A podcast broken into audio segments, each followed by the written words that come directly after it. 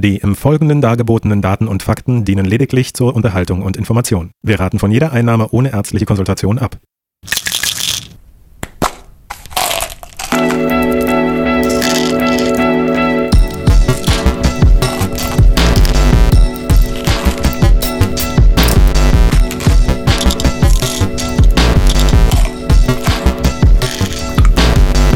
Hi und herzlich willkommen zurück zu Pharma F M, dem Podcast mit den beiden Brüdern, die über Pharmazie und Drogen reden. Heute geht's nicht um Drogen. Ein Haar entfernt schon vielleicht. Ja? Ja. Geht's noch, hast du mich, willst mich teasen? Ich will, ja, ja, heute geht's nicht um Drogen, heute geht's äh, um das Thema Schizophrenie und Neuroleptika, dachte ich eigentlich. Aber ich meine, du sagst ja immer, Droge ist ja alles, was man dem Körper verabreicht. Hallo erstmal, Richard, wie geht's dir? Gut, gut, gut. Ein bisschen mellow. Gestern äh, ein bisschen über die Stränge geschlagen, deswegen vielleicht ein bisschen ruhiger. Okay. Aber ähm, nee, alles gut bei mir und bei dir. Ist nicht mehr so heiß, deswegen geht's mir ganz gut. Ja, das ist auf jeden Fall sehr, sehr gut. Man äh, ist nicht mehr die ganze Zeit am äh, Schwitzen. Ja. Also viel, viel besser. Es lebt sich, es lebt sich wieder angenehm, ja. Letztes Mal war es echt anstrengend, auch die Folge aufzunehmen. War ziemlich... Aber die war trotzdem in Ordnung. Die war ja, finde ich auch. Trotzdem ja, gutes okay. Feedback. Ja. Cool. Ich habe mir äh, überlegt, dass wir äh, basierend auf den Dingen, die wir letztes Mal äh, angesprochen haben, also das ganze dopaminerge äh, induzierte oder, oder dopaminerg bedingte Parkinson-Syndrom, dass wir einfach mal das, was wir auch angesprochen haben, nämlich dass schizophrene Zustände oder, oder Symptome entstehen können durch die Behandlung, dass wir mal ansprechen, wie Schizophrenie entsteht und wie man das mit Neuroleptika behandeln kann. Und analog zur letzten Folge ähm, würde ich sagen, dass wir einfach mal über Schizophrenie an sich reden, was da so die Pathologie ist und dann auf die äh, Pharmakotherapie, also die Behandlungen kommen. Und dann fange ich doch einfach mal an mit der ersten Frage. Na, schieß los. Wenn du nichts dagegen hast, dann würde ich doch gerne mal wissen, was denn überhaupt wirklich jetzt die Symptome sind. Ja. Also du hattest letztes Mal angesprochen, dass ähm, Patienten in äh, der Klinik zum Beispiel, die ähm, medikamentös behandelt werden, halt so komische äh, Verhaltensmuster zeigen, ja, mhm. also diese, dieses Schütteln und dass das dann irgendwie eigentlich die Parkinson-ähnlichen Symptome sind oder Parkinson-Symptome mhm. äh, sind. Aber wie zeichnet sich denn eigentlich Schizophrenie ab? Ja, ähm, also ja, Schizophrenie ist halt ähm, von, von der Pathologie ein bisschen kompliziert. Man kann es noch nicht so richtig eingrenzen und sagen, woher es wirklich kommt. Äh, es gibt halt irgendwie statistische Untersuchungen und teilweise ist es halt verschieden. Deswegen sagt die Definition auch, dass es eine Gruppe von psychischen Erkrankungen mit so vielschichtigen Persönlichkeitsveränderungen und charakteristischen Veränderungen des Denkens, Fühlens und der Beziehungen zur Umwelt ist, ja, oder ja, eine Gruppe von Erkrankungen ist also, ja. mit diesen, mit diesen Veränderungen letztendlich. Und interessant ist dabei, dass es halt bei dem Symptom Negativsymptome auch gibt und Positivsymptome. Ähm, die Negativsymptome werden eigentlich auch Grundsymptome genannt. Und ähm, da geht es eigentlich um Störung des Denkens, dass man öfter Gedankenabbrüche hat und Zerfahrenheit und ähm, ähm, Redehemmung oder Rede, einen Redeschwall auch haben kann. Ähm, und Wiederholungen in der Sprache zum Beispiel. Also dass mhm. allgemein so diese Denkabläufe ähm, erschwert stattfinden und weniger geordnet. Und dann gibt es außerdem noch Störungen in der Affektivität. Das heißt, man kann irgendwie Depressionen und Gleichgültigkeit bekommen, Kontaktverlust, Reizbarkeit, ähm, Gefühlsambivalenz, weniger mhm. Empathie für, für Menschen, für das Umfeld. Deswegen gibt es halt auch so soziale Veränderungen einfach, also wie man mit anderen Menschen umgeht. Ähm, und das Persönlichkeitserleben kann eben auch verändert sein, dass man eine Depersonalisation hat. Ja. ja. ähm, Entfremdungs- und Beeinflussungserlebnisse und so Persönlichkeitsspaltung auch. Ja. Irgendwie diese, das ist ja auch so ein Stereotyp für Schizophrenie, diese gespaltene Persönlichkeit, aber das ist tatsächlich eine äh, muss man ein bisschen abgrenzen. Wäre ähm, mal ein eigenes Krankheitsbild. Genau, und ähm, ist nicht, nicht äh, zwangsläufig schizophren. Ja. Ja. Ähm, und dann gibt es äh, letztendlich die Positivsymptome. Und das sind, die gehen dann über diese Grundsymptome hinaus. Und das sind vor allem die, die eigentlich hauptsächlich so in, in dem Zusammenhang gesehen werden. Halluzinationen, akustische, optische, Geruchs- und Geschmackshalluzinationen können das halt sein. Also wirklich die, das gesamte Wahrnehmungsspektrum. Ähm, Wahn, unter anderem Verfolgungswahn, Vergiftungswahn, sexueller Wahn kann dabei sein. Ähm, Und eben Störung der äh, Motorik und des Antriebs, dass man äh, Bewegungs- und Sprachlosigkeit hat, Unruhe und Antriebshemmung. Das ist eigentlich so, das sind die Hauptsymptome von Schizophrenie. Ja. Und äh, wenn man die halt hört, ist es halt äh, hauptsächlich eine Entfremdung von der Realität und irgendwie natürlich auch sehr einschneidende Sachen, was das, ähm, das Erleben der Umwelt angeht, aber auch die Interaktion mit der Umwelt. Also wie... sehr einschneidend einfach für die Patienten, dass sie letztendlich nicht ähm, mehr richtig Kontakt aufnehmen können und irgendwie abgeschnitten werden von, von ihrer Umwelt. Ähm, ja. Und deswegen ist es halt auch so eine, so eine blöde Krankheit. Einfach. Ist einfach eine blöde Krankheit. Es gibt ja gute Krankheiten und dann gibt es halt auch blöde Krankheiten. Ja, keine Ahnung, ich finde halt so eine, also ja. Ich meine, ich glaube, alle psychischen Krankheiten sind erstmal blöd, weil wir so wenig verstehen. Aber ja, definitiv. Also es ist halt, äh, ja, alle Krankheiten oh, sind blöd, aber es ist schon blöder, Schizophrenie zu haben im Vergleich zu einer, zu einer Grippe oder so. Das, das stimmt. Ja. Ja, genau. Spannend, hast du mal geguckt, ist es jetzt einfach, wir hatten ja bei Parkinson auch Positiv-Negativ-Symptome, äh, ähm, ist es einfach eine Umkehrung des Parkinsons? Wie, woher kommt das? Also wo, glauben wir, sind die Ursachen? Mhm. Also es ist äh, tatsächlich eine vielschichtige ähm, äh, neuronale Stoffwechselerkrankung letztendlich. Also man kann sagen, dass man eine Fehlverteilung hat von verschiedenen Transmittern, aber mhm. hauptsächlich daran beteiligt ist tatsächlich Dopamin. Und zwar mhm. ähm, anfänglich gab es nur ein, eine erste Theorie, dass sozusagen äh, zu viel Dopamin generell in verschiedenen Arealen da ist. Ähm, was auch stimmt, dadurch kommen die Positivsymptome mhm. zustande, ja, also sowas wie Wahn und Halluzinationen und äh, Übererregtheit und so. Das kommt tatsächlich daher, dass es mehr Dopamin im mesolimbischen Neuronen gibt. Das heißt irgendwie, ähm, in, kann man ja grob beschrieben in der Mitte des Hirns sozusagen gibt es halt eine äh, mehr dopaminerge. Pi mal Daumen. Pi mal Daumen, so plus minus, äh, mehr dopaminerge Aktivität letztendlich. Ja. Und dadurch kommen die Positivsymptome. Aber trotzdem hat man dann bemerkt, okay, es gibt halt so eine Reihe von ähm, Negativsymptomen, die, die es halt, die ich ja auch schon genannt habe.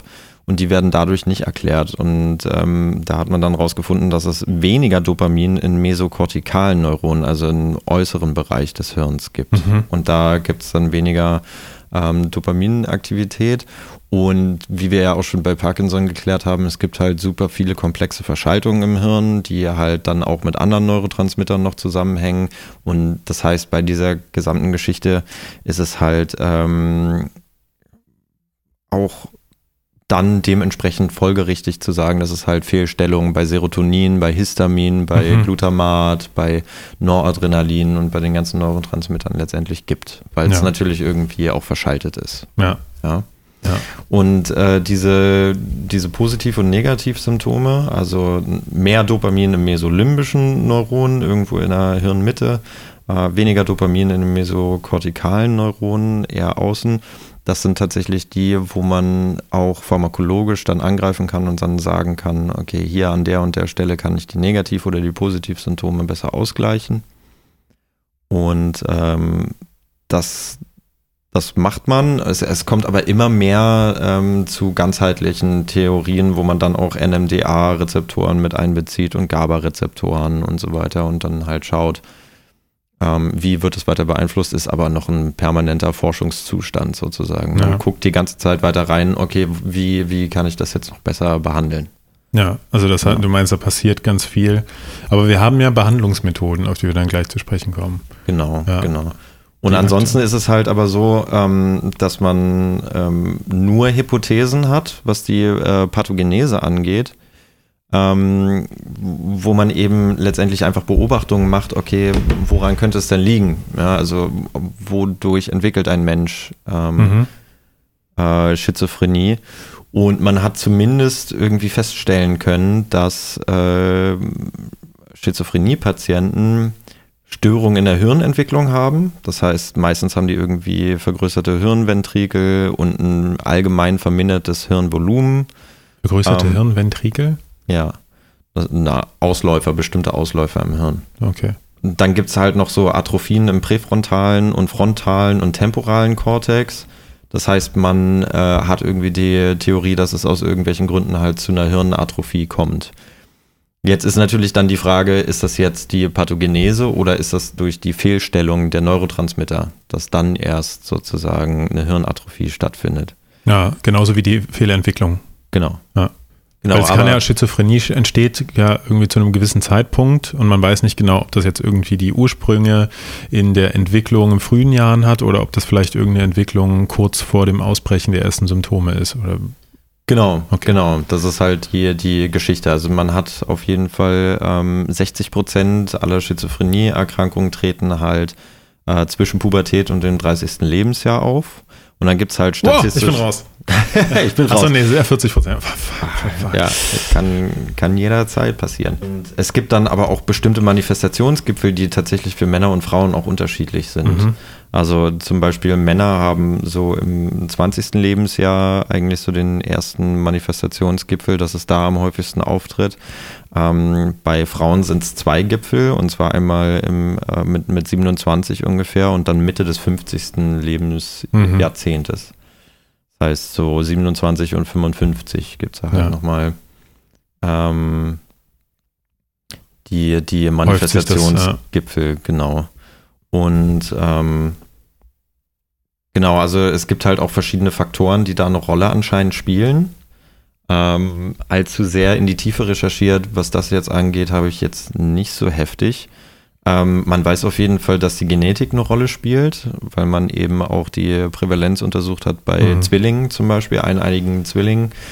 Und die haben dann ungefähr zur gleichen Zeit, obwohl sie komplett un- unterschiedliche Lebensumstände hatten, ah, okay. ähm, ja, das zum deutet Beispiel ja schon dann Schizophrenie ja. dann äh, entwickelt. Dann Neurobiologie, wie gesagt, weiß man nicht, wie diese Abweichungen in Anatomie und Physiologie zustande kommen und was zuerst da ist. Mhm. Und natürlich toxische Faktoren gibt es, ja, Drogenkonsum, einfach ja. äh, Psychose, Erstpsychose und dann halt eine Verschlimmerung. Und dann ist halt irgendwann steht die Diagnose von Schizophrenie. Ja. Ähm, anscheinend gibt es auch hormonelle Faktoren. Ähm, Und zwar sollen Östrogene ähm, eine, eine Rolle spielen können, und zwar bei ähm, Männern und Frauen tatsächlich. Also es wurden dann, es gibt so Studien zum Beispiel auch zu Östrogenmodulatoren, und die können tatsächlich die Symptome und den Verlauf, abflach, äh, Verlauf abflachen bei Männern und bei Frauen. Also wenn da so ein bisschen das Östrogen gehemmt wird in seiner Wirkung. Mhm. Aber also genau wie das zusammenhängt, ja weiß man auch nicht. Okay, so. Aber es deutet ja schon darauf hin, wenn wir irgendwie diese Häufung ähm, im fünfundfünfzigsten Lebensjahr bei Frauen haben, wo so ein hormoneller Umschwung passiert beispielsweise. Hm. Oder möglicherweise auch, ich weiß nicht, wie es bei Männern ist, im zwanzigsten Das kann man damit vielleicht jetzt nicht erklären. Naja doch, also die, die äh, hauptsächliche pubertäre Entwicklung ist ja beim Mann etwas später als bei, bei der Frau. So ah, ausentwickelt okay. ist, wenn, ist man ja circa mit fünfundzwanzig war das, glaube ich. Und da kann es schon sein, dass dann halt in dieser Zeit der große Hormongipfel ist, um ja. zwanzig rum. Ja, und ansonsten wird halt auch gerade noch untersucht, wie psychosoziale Faktoren einen Einfluss ähm, darauf haben. Und zwar kann halt offensichtlich, oder zumindest ist irgendwie statistisch nachgewiesen, dass Vernachlässigung im Kindesalter vermehrt dazu führen kann, dass Schizophrenie entsteht. Zum Beispiel gab es auch eine, eine Studie, ja, von der ich gelesen habe, ich habe jetzt nicht reingeguckt oder so, aber anscheinend sind fünfzig Prozent mehr Schizophrenien aufgetreten bei Menschen, die von ihrer Mutter, als die Mutter mit ihnen schwanger war, als ungewollt betitelt wurden. Weißt du, was ich meine? Okay, also die, ja. die ähm, wenn, wenn sozusagen eine Mutter von einem Kind im Bauch sagt, das ist ein ungewolltes Kind, dann Während ist da anscheinend noch, die ja. Prävalenz irgendwie fünfzig Prozent größer. Okay, das müssen wir nochmal angucken auf jeden Fall. Du hast ja. bloß das Zitat gefunden, hast ja. die Studie an sich nicht angeguckt. Okay, ja. da, das ist interessant. Also genau. das sind alles so Ursachen, Hypothesen. Ja, aber, oder Faktoren, die zumindest, ja. wo man weiß, dass es eine Rolle spielt ja. oder spielen kann. Ja. Ähm, ich denke nicht, dass es so einfach ist, eine eindeutige Ursache irgendwie zu finden, weil das bei, bei jedem Menschen wahrscheinlich auch unterschiedlich ist. Mhm. Ähm, und es werden immer mehrere Faktoren eine Rolle spielen, ob jetzt Schizophrenie entsteht oder nicht. Ja. Ist genau. wahrscheinlich bei Drogeninduktion genauso. Also wenn man schon entsprechende Faktoren hat und eine Dis- Disposition und dann nimmt man irgendwelche Substanzen, dann ist die Wahrscheinlichkeit wahrscheinlich auch höher. Ja, genau, also wenn du die genetische Prädisposition hast und dann halt äh, ordentlich dir Drogen die ganze Zeit reinballerst, kann man schon sagen, ist die, klar ist die Wahrscheinlichkeit dann höher. Ja. Ja, interessant. Ist der Krankheitsverlauf eindeutig identifizierbar oder ist der immer unterschiedlich? Der ist, wie gesagt, es ist eine Gruppe von psychischen Erkrankungen. Mhm, genau, deswegen viele, frage ich, ja. viele verschiedene Sachen sind halt unterschiedlich stark ausgeprägt. Mhm. Es gibt halt auch verschiedene klinische Typen. Aber insgesamt ist es so, dass halt äh, bei circa einem Drittel die Prognose generell ungünstig ist. Ja? Also dass die, die, die Krankheit wahrscheinlich nie wieder loswerden. Bei vierzig Prozent der Fälle gibt es halt an, an irgendeinem Zeitpunkt in der Behandlung dann noch kaum äh, psychotische Symptome generell. Bei zwanzig Prozent gibt es eine fast völlige Heilung. Okay, cool. ähm, was oft auch irgendwie, weißt du, eigentlich denkt man halt, Schizophrenie, ja, das ist jetzt halt für immer, so Thema ist abgehakt. Aber es gibt da tatsächlich auch ziemlich viele Leute, die eine fast völlige Heilung auch erreichen. Und interessant ist auch, bei fünfundsiebzig Prozent der Patienten gibt es halt vor der Entwicklung der Krankheit eine Vorlaufphase mit depressiven Verstimmungen und negativen sozialen Folgen. Und das ist eigentlich relativ wichtig für die Früherkennung, dass man halt schnell auch sieht, okay, wenn sich jetzt Menschen eher dann zurück ziehen und das halt so eine ein, einschneidende Entwicklung ist, dass man dann halt direkt irgendwie versucht auch zu, zu gucken, was da abläuft, nicht, nicht direkt irgendwie pharmakologisch behandeln, aber halt zumindest schon mal mit, mit anderen alternativen Ansätzen, da sage ich dann später auch noch was dazu, mhm, ähm, dass man da ja, schon mal gegen behandelt. Ja. Ja. Das ist interessant. Du hattest irgendwann mal erwähnt, hast du von der Lebenszeitprävalenz schon gesprochen? Ja, davon habe ich gelesen. Auf jeden Fall kommt mir ein bisschen krass vor, weil Lebenszeitprävalenz heißt im Prinzip die Wahrscheinlichkeit, in seinem Leben überhaupt mal an Schizophrenie zu erkranken. Genau, das fand ich. Soll halt irgendwie bei null Komma fünf bis ein Prozent liegen. Ist halt aber jeder eigentlich... Jeder zwanzigste., jeder zehnte. Äh, jeder hundertste. Jeder hundertste, genau. Oder zweihundertste. Schon ganz schön viel. Oh, ich peinlich, peinliche Art. Peinlich. Mit Zahlen kann ich nicht umgehen, Freunde. Was? Seit wann das? Du bist eigentlich, naja. Das stellen wir doch in jeder Folge fest, dass ich das ständig nicht verrechne. Stimmt, irgendwie ist da was dran, ja. Ja. Aber ich bin auch, das liegt wahrscheinlich nur am Mikro. Ja. Also halt, ich, sobald ja. du ein Mikro vor dem Gesicht hast, einfach ja. kein, Druck, keine Zahlen mehr Druck. da. Mit Druck, Druck kann ich nicht umgehen. Ja, ich glaube aber, den Druck haben wir schon ein bisschen abgelegt. Oder ist schon wesentlich entspannter auch. Ist schon auf jeden Fall entspannter, ja. Nee, aber ja. jeder Hundertste oder jeder Zweihundertste, das klingt schon...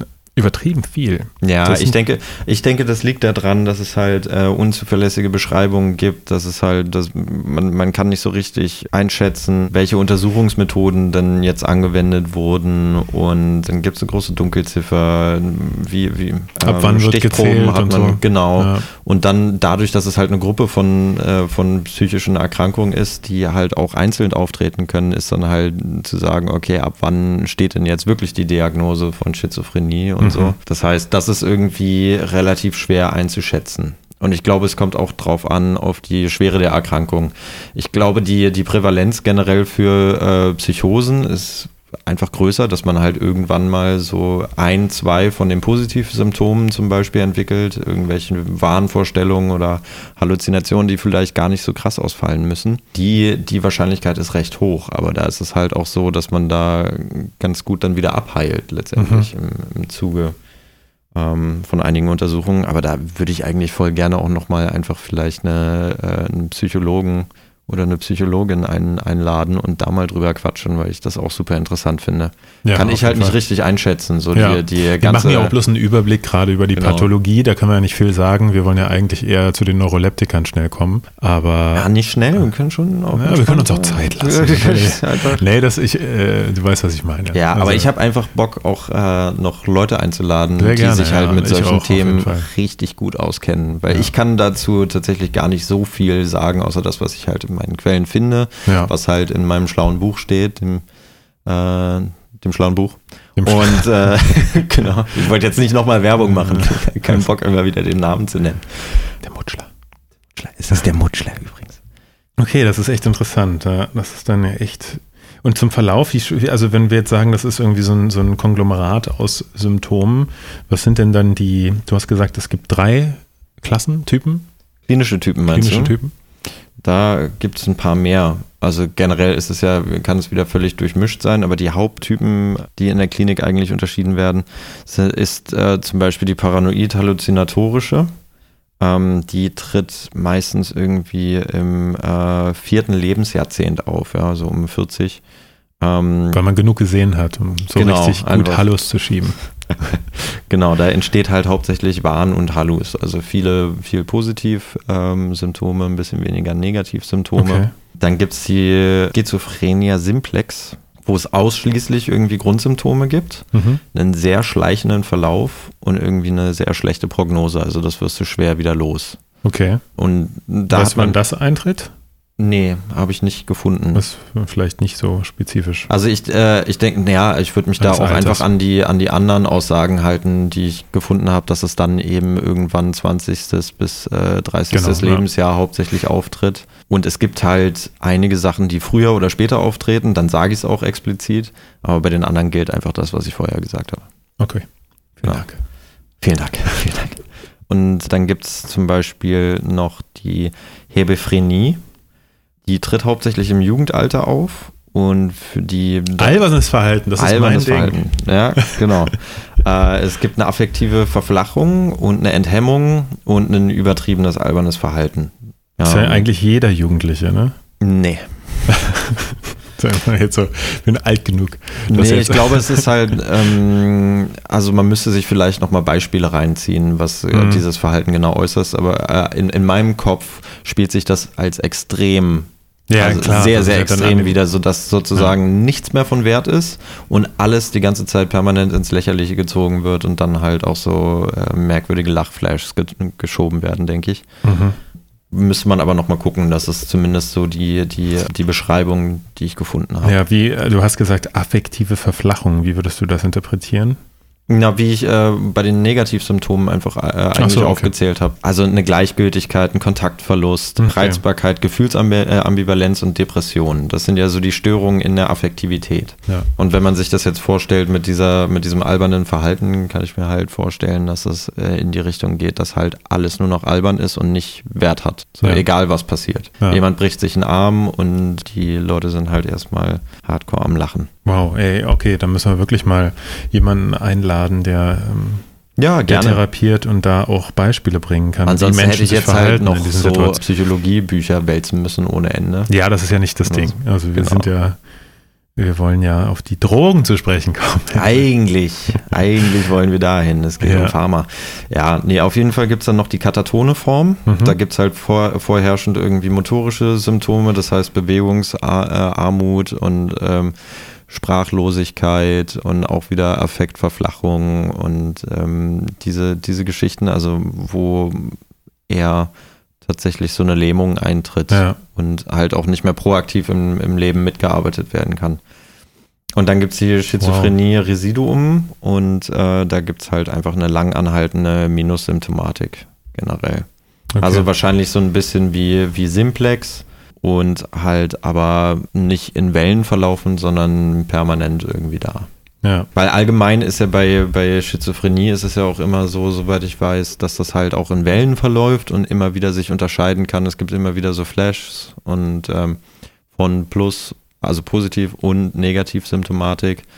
Und ähm, das ist nicht so generell gleichbleibend. Ich denke, deswegen wird das hier unterschieden. Ja. Bei dieser klinischen Form. Ich glaube, dann haben wir irgendwie erstmal das Thema Pathologie.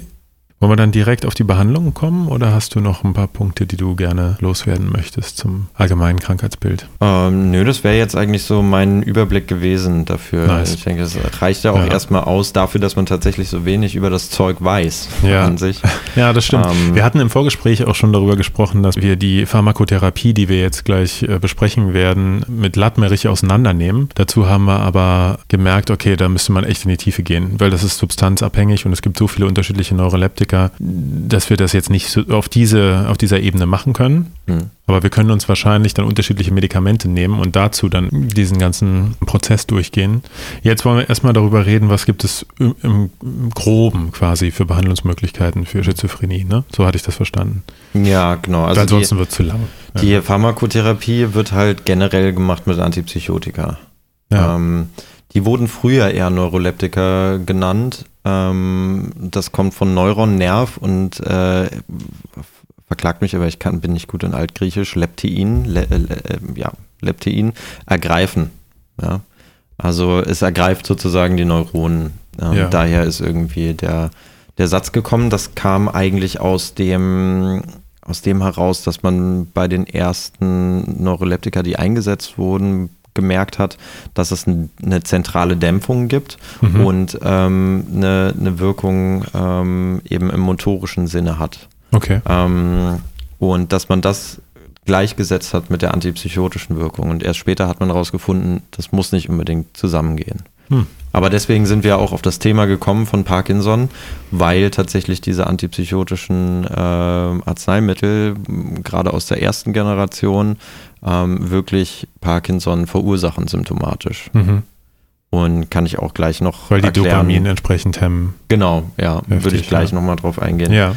Und die Grundidee bei den Antipsychotikern ist generell, dass man eigentlich psychische Erregungszustände dämpfen will, dass sozusagen die Plus-Symptomatik runtergeht. Man soll ähm, affektive Spannungen verringern. Angst- und Trugwahrnehmung sollen sozusagen ein bisschen rausgenommen werden aus der, aus der Geschichte. Und deswegen kann letztendlich eine Distanz zur Erkrankung erarbeitet werden beim Patienten. Und der hat dann eine Selbsterkenntnis darüber, dass dieses Verhalten krankhaft ist. Weil bei Schizophrenie ah, okay. ist es ja oftmals so, dass du gar nicht mitbekommst, dass das sozusagen krankhafte Vorstellungen sind und dass es wahnhaft ja, ist. Weil alle so, anderen sind solche, verrückt. Genau, weil ja. es solche Verwirrungszustände sind, dass man denkt, man sieht jetzt endlich klar, währenddessen man sich halt immer weiter vom Umfeld entfernt. Mhm. Und die pharmakologische bzw. pharmakodynamische Grundidee bei der Geschichte ist, dass man einen Antagonismus einsetzt von Dopamin, Serotonin, Histamin, Muscarin und Adrenergenrezeptoren. Das, das heißt, da hört, guter Mix. Da hört man auf jeden Fall, dass es halt super divers ist und in super ja. viele Richtungen gehen kann. Und dementsprechend gibt es halt auch sehr, sehr viele Substanzen, die diese Aufgaben übernehmen können. Und deswegen kann ich nicht auf jede einzelne eingehen und da irgendwie so einen Latmel-Prozess draus äh, auf, aufwickeln.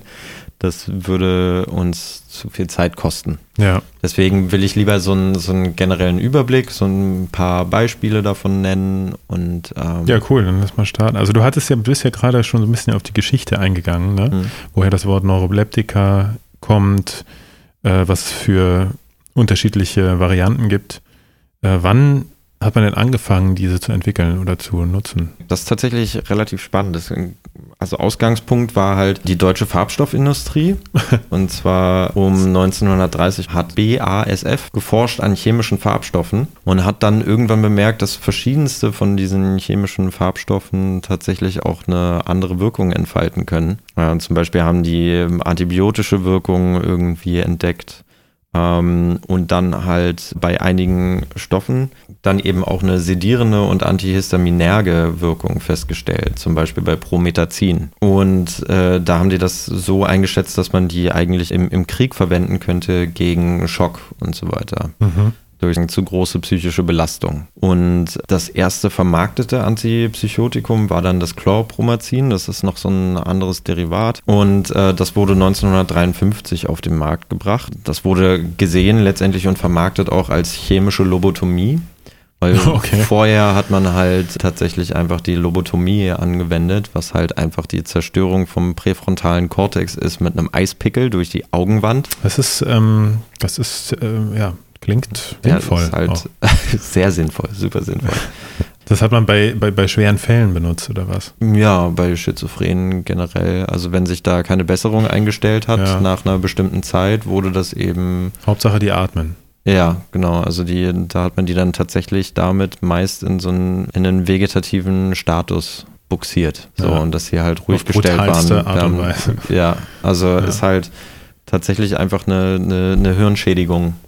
Ja. ja, dann ist natürlich auch die Affektivität komplett weg und ähm, eigentlich die, die Möglichkeit zu reflektieren auch. Und da ist natürlich das Problem, das ist nicht reversibel. So, die holst du da mhm. nicht mehr raus. So, wenn das Hirn erstmal da kaputt ist, dann ist es halt kaputt. Und deswegen haben sich die Leute dann gefreut, cool, kann man chemisch mal machen und dann äh, rausfinden, wie, wie das so läuft danach. Und gegen neunzehnhundertfünfundfünfzig wurde dann der Neuroleptikum-Begriff von zwei Forschern etabliert, mhm. und zwar von Delay und Deniker. Und dann neunzehnhunderteinundsiebzig gab es dann die neue Generation, die zweite Generation von Neuroleptika, also von Antipsychotikern. Das sind dann sozusagen die atypischen Neuroleptika. Also es gab halt zuerst die erste Generation, die wurden nur Neuroleptika genannt, und um die zweite Generation abzugleichen oder abzugrenzen, hat man dann die atypisch genannt. Eben, weil die nicht so viel von diesen äh, motorischen Nebenwirkungen entwickeln. Aber cool, sagen wir, okay. sagen wir eben auch, also reden wir gleich noch drüber. So, so sieht ungefähr die Geschichte davon aus. Ja, also heutzutage würde man dann quasi diese ähm, neue Form von ähm, Antipsychotikern nehmen? Es gibt äh, verschiedene Leitlinien. Okay. Also bei akuten Fällen wird meistens tatsächlich, ähm, ich kann ja erstmal darauf eingehen, was das überhaupt heißt. Ja, also erste mach Generation, mal, zweite, mal, zweite ja. Generation, sonst ja. hat man keinen Plan. Ja, du hattest das gerade so ein bisschen erwähnt, aber dann geh mal auf die Gruppe von Stoffen ein, die da verwendet werden. Genau, also die erste Generation sind sozusagen die klassischen Antipsychotika, und die wirken generell über eine Blockade von Dopamin zwei Rezeptoren im mesolimbischen System. Das heißt, ähm, die gleichen hauptsächlich die Positivsymptome aus, und die werden halt reduziert. Das heißt, Wahn, Halluzinationen mhm. und so weiter, das geht runter. Allerdings blockieren die letztendlich auch diese Dopamin zwei Rezeptoren in der Substantia nigra, ja, weil die auch natürlich im, äh, in diesem Bereich liegen. Mhm. Äh, der nigrostratiale Bereich liegt halt da in der Nähe. Und daher und da, kommen diese Parkinson-Symptome. Genau, ja. daher, daher kommt letzt, kommen diese Art von Nebenwirkungen. Ja. Ähm, und äh, allgemein gibt es halt durch diese klassischen Antipsychotika gibt es halt eine starke Sedierung, starke vegetative äh, Symptome, also was allgemein noch damit einhergeht, auch mit dem mit der Dopaminhemmung im nigrostratialen Bereich. Und ähm, Beispiele dafür sind eigentlich so Haloperidol, Phenothiazin und Perazin zum Beispiel. Und Haloperidol ist so eins der herkömmlichsten. Okay. Ähm, das heißt, bei akuten Fällen wird tatsächlich meistens noch äh, Haloperidol, soweit ich weiß, verabreicht. Dadurch entstehen, weil die Sedierung etwas stärker ist und mhm. bei akuten Fällen meistens der Wahn und die Agitiertheit sehr, sehr groß sind. Dann gibt es eben noch diese atypischen Antipsychotika, das sind, ist dann sozusagen die zweite Generation. Und die haben auch Affinität zu diesen Dopaminrezeptoren im mesolimbischen Bereich. Aber die haben nicht so eine ganz so eine harte Bindung an den Rezeptor an sich. Das heißt, die dissoziieren schneller ab von dem Rezeptor und wirken daher weniger stark und lang auf diese Dopaminrezeptoren im nigrostratialen Bereich. Und meistens haben die noch ein paar weitere Wirkaspekte auf andere Transmitter, zum Beispiel auf Serotonin. Und wenn jetzt Serotonin an bestimmten Stellen blockiert wird, zufälligerweise kann es dazu durch Verschaltung kommen, dass im nigrostratialen Bereich, gerade da, wo man eigentlich das Dopamin ja haben möchte, mhm. ja, wo es nicht blockiert sein will, okay. also in der Substantia nigra. Okay, ja. Wenn man halt äh, Serotonin blockt, dann führt das im Umkehrschluss äh, über einige Schaltkreise zu mehr Dopamin in der Substantia nigra, und deswegen werden diese motorischen Symptome ausgeglichen. Ah, okay. Ja, und da, dafür sind so Beispiele Amisulprid, Quetiapin, Clozapin. Ist auch ein angenehmer ähm, Nebeneffekt dann. Genau, also naja, es ist wesentlich besser für die Patienten, ja, dass sie ja, letztendlich klar. nicht diese, diese starken motorischen Symptome haben. Ja. Diese ganzen Bilder, die man immer aus dem Fernsehen kennt, wo die Leute halt auf zwei, den, also auf ihren Beinen rumstehen und die ganze Zeit hin und her tapsen, ja. Ja, also nicht, nicht so still sitzen können ja. und die ganze Zeit äh, ihre, ihre Hände aneinander reiben oder sich halt am Kopf kratzen und so, das kommt eigentlich durch die Neuroleptika. Das ist sozusagen genau dieses, äh, äh, diese quälende Unruhe, die Akathisie, wie sie eigentlich genannt mhm. wird. Und die entsteht tatsächlich durch die Behandlung. Genau, und wenn man atypische Neuroleptika ja. verabreicht, ist es natürlich wesentlich besser, wenn die das nicht bekommen. Ja. So. Und das ist, soweit ich weiß, auch die, die Leitlinie. So gut kenne ich mich damit jetzt nicht aus. Ähm, welche, äh, in welcher Reihenfolge man sozusagen dann aufdosiert und ab wann mhm. man was gibt und ja. welche Symptome zu was führen in der, weil wie gesagt, es gibt dazu super laden, viele... Ja, dazu laden wir noch jemanden ein, der damit häufig arbeitet. Ja, es gibt ja. halt super viele Wirkstoffe mit unterschiedlichen Profilen und auch unerwünschten Arzneimittelwirkungen. Ja. Und auch mit unterschiedlicher Potenz, die eigentlich immer verglichen wird. Also man hat auch so eine, so eine Potenzeinschätzung, die verglichen wird mit Chlorpromazin, mhm. also diesem ersten Neuroleptikum. Und man geht, man, man ordnet dann sozusagen diese ganzen antipsychotischen Arzneimittel nach ihrer Affinität zum Dopaminrezeptor und kann dann letztendlich so ein bisschen unterscheiden, okay, Schwere der Symptome entspricht der und der Dosierung von dem und dem Stoff. Okay. Waren das soweit alle Stoffe? Ähm, naja. Die also du jetzt hab, in die Gruppen einordnen wolltest? Also wir hatten jetzt ja, ja, genau. genau. Also okay. das ist halt, das sind die, die wichtigsten Unterschiede, halt diese klassischen, ja. die, die wirklich diese starken motorischen äh, Nebenwirkungen haben, ähm, also dieses pharmakogene mhm. Parkinson-Syndrom und dann die atypischen, die ja, das eben genau. nicht unbedingt machen müssen und deswegen so ein bisschen auch weggeführt haben von dem Begriff Neuroleptika. Ja, okay, interessant. Und du hattest jetzt schon so ein bisschen die Wirkung angesprochen. Würdest du noch gerne weiter eingehen wollen oder sollen wir es bei dem Überblick belassen?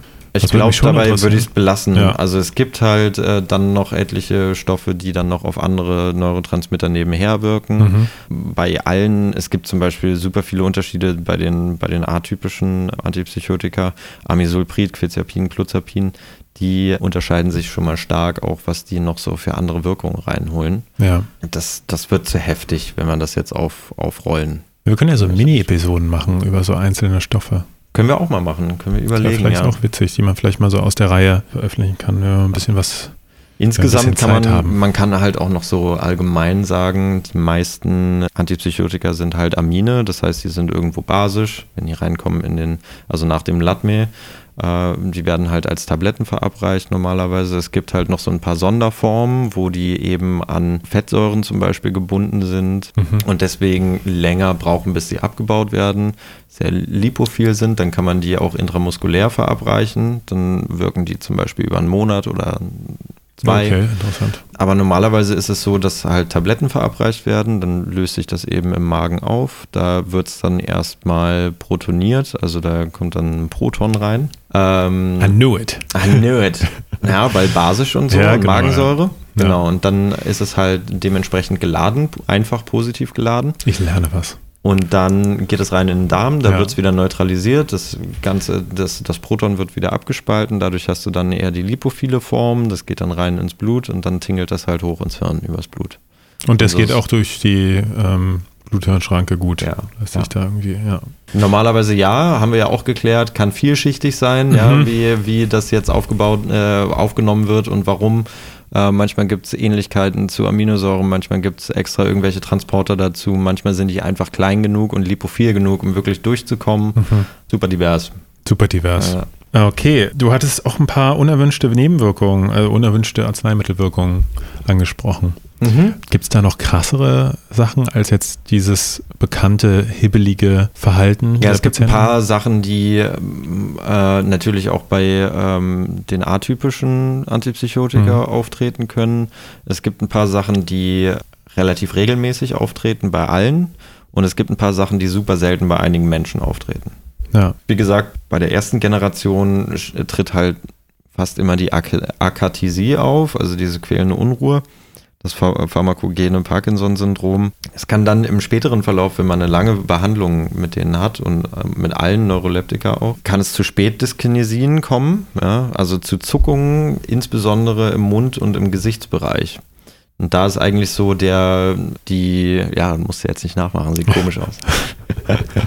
ähm, da ist eigentlich so die gängige Theorie, dass je länger man natürlich äh, solche Rezeptoren blockiert, umso eher reagiert der Körper gegen und bildet wieder neue Dopaminrezeptoren aus. Und wenn es dann zu Wirkstoffschwankungen kommt, dann k- treten eben solche Zuckungen auf. Okay. Ja. Dass dann auf einmal wieder mehr, äh, besonders im motorischen Bereich, mehr Dopaminaktivität da ist. Ja. Und dann kommt es halt oftmals zu Gese- Gewichtszunahme. Das hängt natürlich auch damit zusammen, dass es halt diese Negativsymptomatik gibt, generell, die natürlich nicht sofort auch weg ist. Du hast halt nat- natürlich eine Affektstörung, machst weniger Sport, äh, konzentrierst dich auf andere Sachen, hast vielleicht auch nicht so viel treibende Kraft dahinter. Aber auch die, die Arzneimittel an sich können halt eine Gewichtszunahme wirklich dann stoffwechselbedingt einläuten. Und dann ansonsten gibt es auch oftmals Libidoverlust, Gynäkomastie, Osteoporose, eben bewirkt durch hormonelle Störungen, die sich Was ist äh, Gynäkomastie? ergeben. Gynäkomastie, Männertittchen. Männertittchen? Ja. Siehst du, das hättest du noch auf Deutsch sagen müssen einfach. Ja, habe ich doch jetzt. Ich wusste, du, du hast fragst. Männertittchen? Du hast, wie bitte? Ja, okay. Ja. Aber das hat dann auch, womit hat das was zu tun? Mit auch den mit hormonellen Störungen. Hormon- also okay, es gibt ja. eine, eine Hyperprolaktinämie genau. durch die Arzneimitteleinnahme und mhm. diese hormonelle Fehleinstellung führt halt dazu, dass es halt solche Sachen wie Osteoporose gibt und Libidoverlust und eine erektile Dysfunktion und ähm, bei, bei Frauen kann es halt zu Ovulationsstörungen kommen, mhm. dass sie ähm, gar keinen Eisprung mehr haben. Also alles echt uncoole Sachen. Ansonsten kommt es halt oftmals durch die Dopaminblockade auch zu Dysphorie. Ist ja klar. Ja. Also da, da wird sozusagen dann so, ein, so eine Baseline eingelegt. Ja, da gibt es halt nicht mehr, nicht mehr viel auf und ab, eben äh, weil damit auch Wahn vorgebeugt wird oder bipolare Geschichten. Ja, und ansonsten bei einigen Stoffen, besonders bei den Älteren, kann es halt auch zu Herzrhythmusstörungen kommen durch äh, verschiedenste Sachen, Q T-Zeitverlängerung und so. Q T-Zeitverlängerung? Da klär mich nochmal auf. Ja. Nur für den Moment jetzt. Ähm, naja, du hast ja im, im E K G hast ja bestimmte Wellen. Mhm. Ja, also das, was man immer sieht in, bei, bei Emergency Room, was so beep, beep. Macht, ja. Ja. Und da, genau, äh, jeder, jeder kann sich jetzt halt die, genau die, die geile Herz... Äh, Ja, ja, jeder kann die sich Linie, jetzt diese Herzwelle die Linie vorstellen. Genau. Ja. Und da gibt es halt zwischen der Q- und der T-Welle gibt es halt ja. eine Verlängerung und das kann halt zu ähm, Herzrhythmusstörungen kommen oder zu Vorhofflimmern zum Beispiel. Danke, genau. Allein für diese Veranschaulichungen ja, habe ich gefragt. Piep, piep, piep. Ja. Ja, das ist dann natürlich echt ungünstig. Ja, und ja. ansonsten ist halt, was auch richtig uncool äh, ist, das ist aber sehr selten, ist das maligne neuroleptische Syndrom. Das heißt einfach, dass man hohes Fieber bekommt, Kreislaufstörungen, starke Bewegungsstörungen und extreme Verkrampfung. Oh, okay. Und das entwickelt sich nur bei sehr wenigen Patienten, aber selbst bei, wenn man es früh genug bemerkt und gegenbehandelt, verläuft es zu zwanzig Prozent tödlich. What? Heißt halt schon echt ja richtig schlechte Prognose. Ja, äh, richtige schlimme neben unerwünschte Wirkung. Ja. Ich will immer noch Nebenwirkungen sagen. Neben, ja, das ja. ist halt so drin im Volksmund. Ja. Boah, das, das malignes neuroleptisches Syndrom, das ist ja echt, das klingt brutal. Ja. Ähm, Okay, man kann das und, und diese ganzen Antipsychotika und Neuroleptika werden viel bei der Behandlung von Schizophrenie angewendet. Wir sind jetzt auf das Thema Schizophrenie eingegangen, aber gibt es da auch andere hm. Krankheiten, die damit behandelt werden? Ja, klar. Also ähm, wie gesagt, kann man auch immer das wieder sehr nochmal naiv gefragt auch. Vielleicht auch ja. eine rhetorische Frage. Ja. Ja, ja, kann man. Ja. ähm, Naja, wie gesagt, halt Schizophrenie ist auch nur eine Gruppe von Erkrankungen und ja. halt Häufung von bestimmten Symptomen und dementsprechend einzelne Symptome, die sich ergeben, ähm, können halt auch ähm, durch, also durch die gleichen Fehlstellungen letztendlich, durch die gleichen Neurotransmitter verursacht sein. Mhm. Und dementsprechend kann man es natürlich auch bei anderen Erkrankungen benutzen und zwar halt auch so viel bei Angst- und Spannungszuständen. Ja. Dann natürlich in kleinerer Dosierung und nicht so nicht so heftig. Und, also das ist interessant, das ist spannend. Ja. Ich habe gehört, dass äh, auch ähm, durch Demenz verursachte Angst ja. äh, Zustände damit behandelt werden. Mhm. Da war ich dann so, oh, okay. Äh, einfach ja, zum, ja, Leveln, äh, zum Leveln dieser ähm, starken Emotionen wahrscheinlich. Genau, ja. ja. Und ja. halt auch, ja, muss man dann gucken, woher kommt die Demenz. Ja, also... Ja, die Demenz wird wahrscheinlich damit meistens nicht behandelt, sondern bloß halt die, die Verstörung ja, und Angst. Ja, natürlich nicht, aber die Demenz kann ja halt auch oftmals äh, eine Hirnatrophie sein mhm. und halt dementsprechend dann dadurch kann sich dann auch so eine Fehleinstellung der Neurotransmitter ergeben, die dann halt irgendwie genau in diesen Bereich reinfällt wie Schizophrenie. Ah, okay. Das ist das, was ich ja. äh, damit sagen wollte. So meinst also, du, ja. Wenn sowieso all, allen Schizophrenen irgendwie auch so einhergeht, dass halt, dass es so eine gewisse Hirnatrophie gibt, eine Vergrößerung, ja. Verkleinerung von bestimmten Arealen und so weiter, dann kann sich das natürlich auch durch andere Erkrankungen ergeben. So, ja. Und das ist dann halt wieder ein anderer Faktor bei der Entstehung. Aber ansonsten wird es halt teilweise auch noch eingesetzt bei Depressionen, bei manischen Phasen, ja, bipolaren Störungen, Schlafstörungen teilweise mhm. und off-label kann es auch ein, eingesetzt werden äh, bei chronischen Schmerzen, wie auch zum Beispiel einige Antidepressiva, okay. wo man aber nicht so richtig weiß, äh, wie, warum, was, was soll das? So, also du, wie, das wird einfach verschrieben, aber man weiß nicht, warum das jetzt funktioniert. Man weiß nicht ganz genau, warum das hilft gegen chronische Schmerzen. Ja. Also es gibt natürlich wie immer verschiedene Hypothesen, einfach die das Up- und Down-Regulieren von, von bestimmten Neurotransmittern. Wenn man jetzt zum Beispiel irgendwie Antidepressiva gibt, da gibt es zum Beispiel trizyklische Antidepressiva, die wirken halt hauptsächlich auf Serotonin und verursachen halt teilweise eine Ausschüttung, teilweise einen, äh, eine Blockade davon. Mhm. Und das kann natürlich zur Rezeptorinternalisierung führen von bestimmten Rezeptoren, Serotoninrezeptoren, die natürlich auch an der Schmerzkaskade teilhaben. Ah, okay. Ja.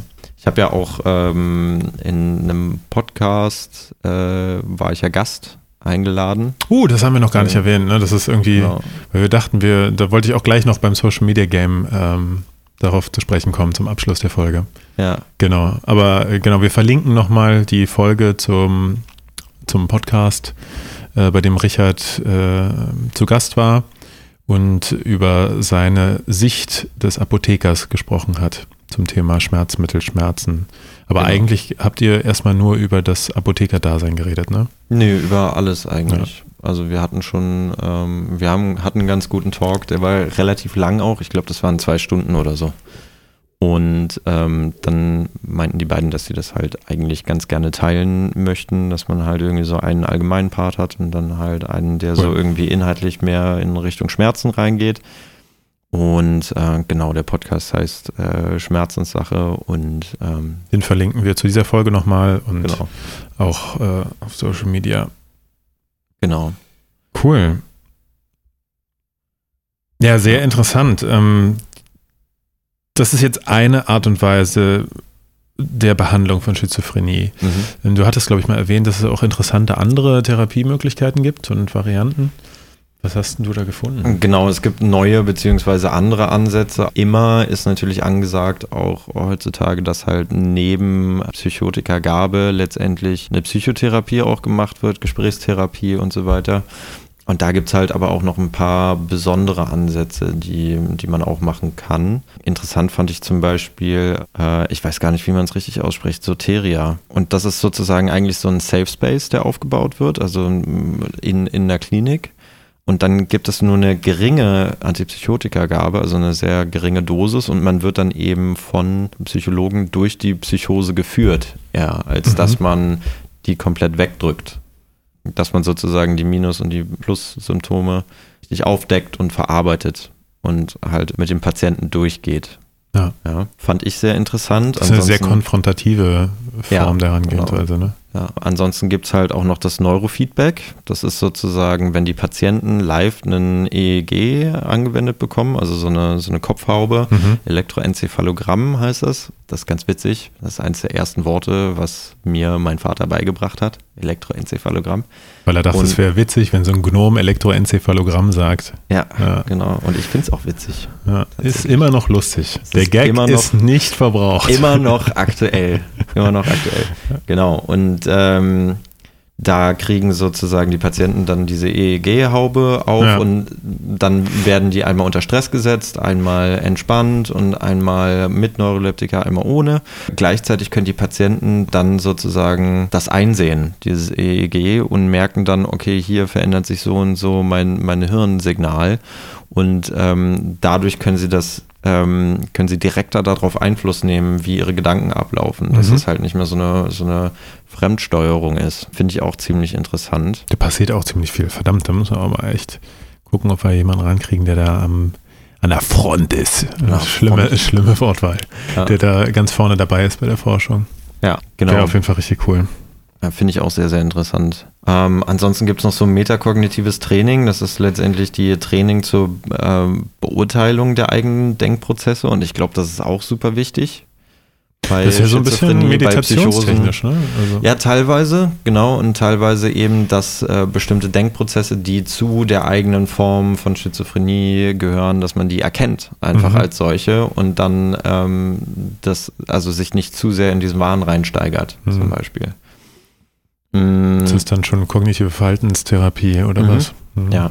Und ansonsten gibt es halt sowas wie Ergotherapie, Arbeitstherapie, Soziotherapie, eben einbilden, einbinden in das Umfeld, mhm. ähm, diese Negativsymptomatik nicht zu sehr überhand nehmen zu lassen, ähm, die Leute teilhaben zu lassen an allen möglichen sozialen Events und dann halt auch einzubinden. Ja. Ja. ja.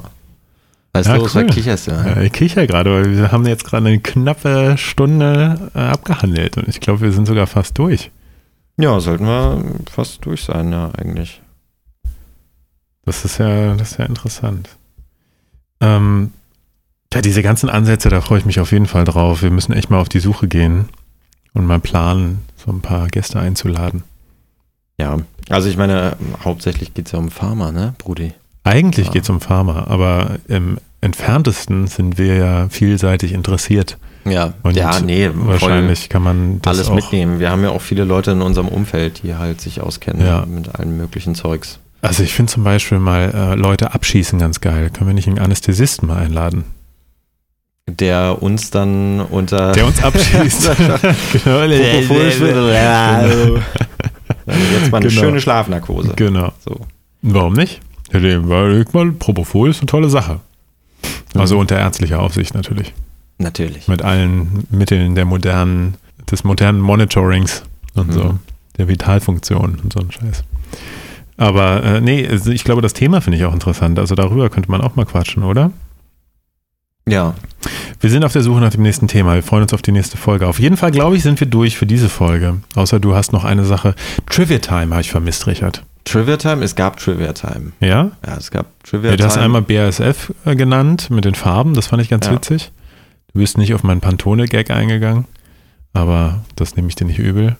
Keine und Ahnung, was Pantone sind. Ich habe das. Pantone-Farben sind auch. Ja, ich also, weiß. Also ist ja diese Skala, ne, in ja. denen du äh, dich. Diese Farbcodes und so. Ja, ja. Ich habe es erst letztens zum ersten Mal gehört und war so, aha, anscheinend ist es ein stehender Begriff mhm. und ich bin einfach bloß doof. Ah. Ja. Nee, auf jeden Fall, ähm, ja, ich weiß nicht, das mit dem B A S F ist ja schon geile Trivia auch, dass Leute irgendwie an Farbstoffen getestet haben und dann rausgefunden ja, das haben, fand ich okay, lustig, das ist ja. geil. Das stimmt. Aber ich habe noch was anderes aufgeschrieben, und zwar ähm, Stand-Up-Programm mit Schizophrenie. Das ja, war, das musst ich, das du war, mir erstmal Das war irgendwas, das, da hast du ein Häkchen gemacht, Kumpel. Brudi. Ja, weil ich es witzig fand. So. Aber ich habe keine Ahnung, was du damit meinst. Okay, alles klar. Ich hatte mich erinnert, dass du irgendwann meintest, das wäre auch ein gutes Stand-Up-Programm. Wir laufen immer, ihr müsst euch das so vorstellen, wir laufen immer durch die Stadt und erzählen uns Blödsinn. Und äh, Richard sagt die ganze Zeit, das wäre auch gut in einem Stand-Up-Programm. Obwohl wir beide keine Ahnung haben, wie man Stand-Up macht und wahrscheinlich auch niemals so richtig auf die Reihe kriegen werden. Wahrscheinlich niemals machen werden. Ja. Ja. Nee, kann ich mich nicht erinnern. Ich mache, glaube ich, ich laber viel Mist, wenn der okay. Tag lang ist. Okay. Und das habe ich mir anscheinend nicht gemerkt. Wenn du es da aufschreibst, musst du es eigentlich auch thematisieren. Ja, hätte ich eigentlich dich nochmal briefen müssen. Ja. Tut mir leid. Jetzt ah, habe ich dich auflaufen gut. lassen. Einfach. Vollkommen auf. Ich fühle mich so aufgelaufen, Alter. Aufgelaufen sowieso. Gestern Abend auf jeden Fall. Ja. Nee, cool. Ich glaube, dann haben wir das Thema Schizophrenie und ähm, Antipsychotika behandelt. Check. Check. Ich freue mich. Ich würde gerne nochmal ein bisschen in ein paar Folgen in die Tiefe gehen, glaube ich. So Latmi-Geschichten und so. Mal gucken einfach zu einzelnen, die, zu einzelnen äh, Substanzen, vielleicht mal gucken, was so die Unterschiede sind, nochmal ein bisschen vergleichen. Ähm, du meinst jetzt im speziellen mit, mit, Antipsychotika oder was? Ich glaube schon, ja. Antipsychotika, Neuroleptika. Man ja, guckt, nee, wie es sich verteilt oder so, oder was, was da so cool ist. Aber es ergibt wahrscheinlich nur Sinn, wenn man einen Psychiater auch dabei hat. Der entsprechend ja, verschreibt wahrscheinlich und therapiert. Schon, aber es, es sind halt tatsächlich so viele Stoffe, dass du halt für alles äh, einen Bereich hast. Du kannst hast, hast halt Sachen, die haben eine Halbwertszeit von zwölf Stunden, hast welche, die haben eine Halbwertszeit von vier Stunden, hast ah. halt Sachen, alles wird als Tablette gegeben. Ähm, manche wirken noch hier und da auf einem anderen äh, Rezeptor, werden dann halt hauptsächlich irgendwie noch bei anderen, wenn jetzt zum Beispiel bestimmte Positivsymptome krasser ausgeprägt sind, werden die dann das eingesetzt. Nach, das heißt, du hast halt irgendwie, für alles hast du irgendeinen Candy. So. Für alles gibt's Candy. Ah. Candy Shop. Okay, ja, vielleicht ist auch eine blöde Idee. Ja, nee, also so können, wir, können, wir, können wir gerne machen, aber äh, das könnten so zwei, drei Folgen werden, wenn wir halt... Ja, vielleicht machen wir dann einfach fünf draus. So, jetzt geht's ab, ab heute geht's nur noch um Antipsychotika. Ja. Also, ja. Naja, ja, wir haben noch ein paar andere Themen. Ich finde, wir sollten auch mal wieder ja. über eine Droge reden. Ja, erstens das und zweitens kann man ja auch immer mal wieder zurückkommen und dann sagen, genau, okay, ja. hier ergänzen wir jetzt und dann packen wir sowieso ein paar Unterordner. Sowieso, dann, so meinte ich das ja auch. Ja. Also jetzt nicht irgendwie rigide, also nur die Antipsychotika vorstoßen. Abhandeln, sondern alle genau, die nächsten fünf Folgen nur noch genau. Antipsychotika. Wir machen ja jetzt auch, ähm, und da komme ich jetzt zum letzten Punkt dieser Folge, nämlich zum Thema Social Media. Ähm, wir beginnen jetzt gerade mit dem Upsteppen unseres Social Media Games, wie man in Neudeutsch so gerne sagt. Mhm, richtig, den D M-Karpen. Genau. Und ähm, wir sind jetzt auf Instagram und Twitter und Facebook und publishen dort immer am Donnerstag die alten Folgen, die wir bis, bis jetzt so gemacht haben. Und wenn ihr Bock habt, uns zu unterstützen, dann liked doch einfach mal und schreibt Kommentare drunter, wie absolut sinnlos geil das, das ist, was wir da reden. Ja. ja, mach das mal. Mach genau. mal. Endlich konntest du diesen Satz mal sagen, ne? Fühlt sich jetzt schon wie ein YouTuber? Jetzt fühle ich mich wie ein YouTuber, ja. Ja, geil. Aber auf YouTube sind wir noch nicht. Da nee, arbeiten wir dran. Das äh, kommt noch. Genau. Wir suchen immer noch Motion Designerinnen und äh, Motion Designer, um das YouTube-Game abzusteppen. Das kommt dann auch noch. Genau. Ja, aber das ist dann schon ziemlich viel Arbeit, Junge. Junge, Junge. Junge, ja, wir brauchen ein Team eigentlich, wir brauchen Leute. Ja, wir brauchen mal gucken, ein ganzes gucken. Redaktionsteam, genau. Da muss ich mich auch, dann muss ich mir nicht mehr, dann muss ich der ganzen Geschichte nur noch eine Stimme geben, ist auch entspannt. Ja, und halt auch so ein bisschen äh, Sicherheit. Ich finde, du machst das ja auch sehr eloquent. Tue ich das? Ja. Oh, vielen Dank, Brudi. Danke. Ja, gerne. Cool, dann vielen Dank fürs Reinhören und ähm, bis bald. Tschüssi.